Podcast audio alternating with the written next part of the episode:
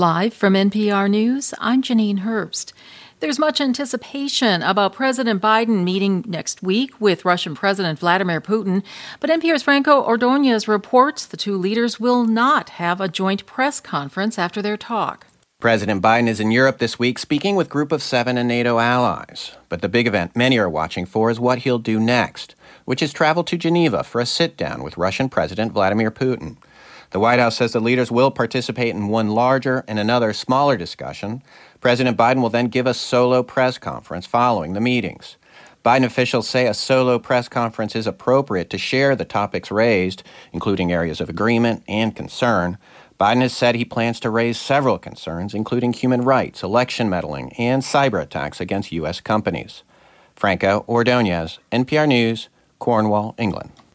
One person has been arrested in Austin, Texas, in connection with a shooting in the city's entertainment district last night that wounded 14. One suspect remains at large. Nathan Bernier from member station KUT reports. Details are sparse, but Austin police, with help from the FBI, combed through reams of video footage gathered from police surveillance cameras, officer body cams, and the cell phones of witnesses. That's what helped lead to the arrest of a suspect in connection with the shooting in Austin's busy 6th Street Entertainment District. Police Chief Joseph Chacon says they don't have a motive, but believe it was an isolated incident between two groups of people. Most of the victims were innocent bystanders, but we're still sorting out all of the victims to see what their involvement is in this case. Police say when the shooting took place, the crowd was at pre pandemic levels and filled 6th Street. For NPR News, I'm Nathan Bernier in Austin, Texas.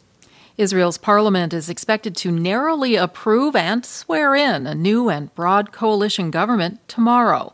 NPR's Deborah Amos reports flashpoints are already mounting. The new coalition had one goal to oust the long-standing Prime Minister Benjamin Netanyahu. They agree on little else, but compromise is the only path to survival. The first test comes on Monday, a demolition order for a controversial and illegal Israeli settlement, a flashpoint after Israeli soldiers killed a Palestinian teenager at a protest in a nearby village. Then Tuesday, a nationalist march through Muslim neighborhoods in Jerusalem's Old City, twice postponed because of the likely spark of violence.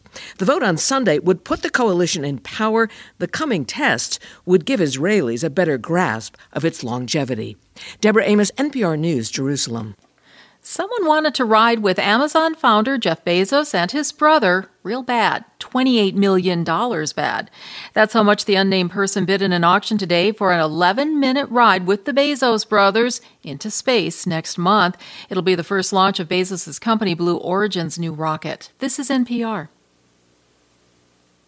Orlando is paying tribute to the 49 victims of the Pulse nightclub mass shooting that took place five years ago today.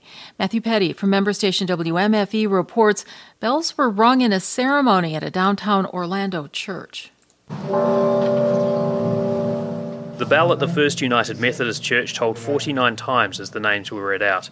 Family members of the victims, state and local elected leaders, and others gathered to mark the solemn anniversary. Brian Alvear paid tribute to his sister Amanda Alvear. Long after us, those 49 names will be read out and remembered. And I take solace in that and know that our family loves each and every one of you. Thank you so much for being here. President Biden says that in the coming days he will sign a bill designating the Pulse nightclub as a national memorial. For NPR News, I'm Matthew Peddie in Orlando. Pandemic unemployment benefits are running out this weekend for hundreds of thousands of workers in four states, and millions more are set to lose their benefits in the coming weeks. Congress had authorized those supplemental benefits as a lifeline during the pandemic, and millions of people have relied on the aid, which includes, for a short time, the extra $300 a week. Now, that aid ends today in four states Mississippi, Missouri, Iowa, and Alaska.